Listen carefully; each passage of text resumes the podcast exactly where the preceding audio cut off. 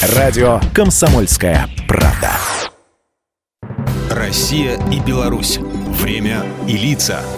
Здрасте, здесь Бунин, и сегодня я пощелкаю выключателем электрической лампочки. Ну, пожалуй, не всякое техническое изобретение имело столь большое количество прародителей, как этот тонкий кусочек проволоки в стеклянном цилиндре. Всю середину 19 века ученые и инженеры буквально включились в гонку за кажущийся ныне простым способом не оставаться в темноте. Тут и англичане Деларю и Джозеф Соун, немец Гёбель, ирландец Жемалейн, американцы Стар и Эдисон и, конечно же, русские изобретатели Ладыгин и Яблочков. Впрочем, для того, чтобы было светло, помимо конечного продукта, нужно еще и электричество. Поэтому пока всякие зеленые движения и разглагольствующие про экологию с презрением смотрят на традиционные способы его производства, энергетики всех стран обеспечивают функционирование экономики.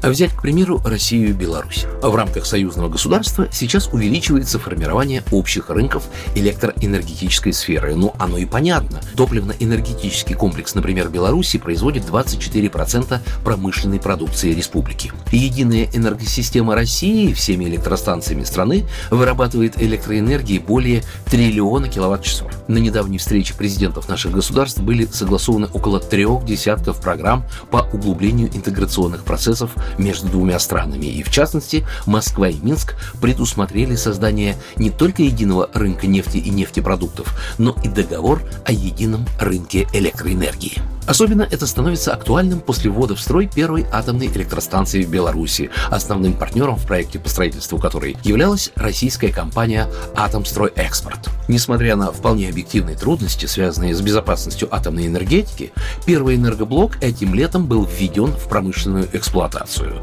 Белорусская АЭС – это вообще крупнейший российско-белорусский экономический проект. Первые планы строительства станции с двумя реакторами суммарной мощностью около 2500 мегаватт впервые появились появились еще в конце 60-х годов. Сначала предполагалось строить станцию на берегу озера Снуды в Брасловском районе Витебщины, но после многочисленных уточнений проекта АЭС возвели близ Островца в Гродненской области. Российский проект «Поколение 3+,» который полностью соответствует международным нормам и рекомендациям МАГАТЭ по безопасности, по вполне понятным причинам вызвал неоднозначную реакцию в Европе. Польша и Литва вообще имели собственные планы на атомную энергетику, но союзное государство их опередило. Именно поэтому звучащая ныне в западной прессе критика этого важнейшего российско-белорусского проекта носит откровенно политический характер. Та же Литва из-за постоянного дефицита электричества, несмотря ни на что, не сможет избежать покупки электроэнергии из белорусской АЭС. Программа произведена по заказу телерадиовещательной организации Союзного государства.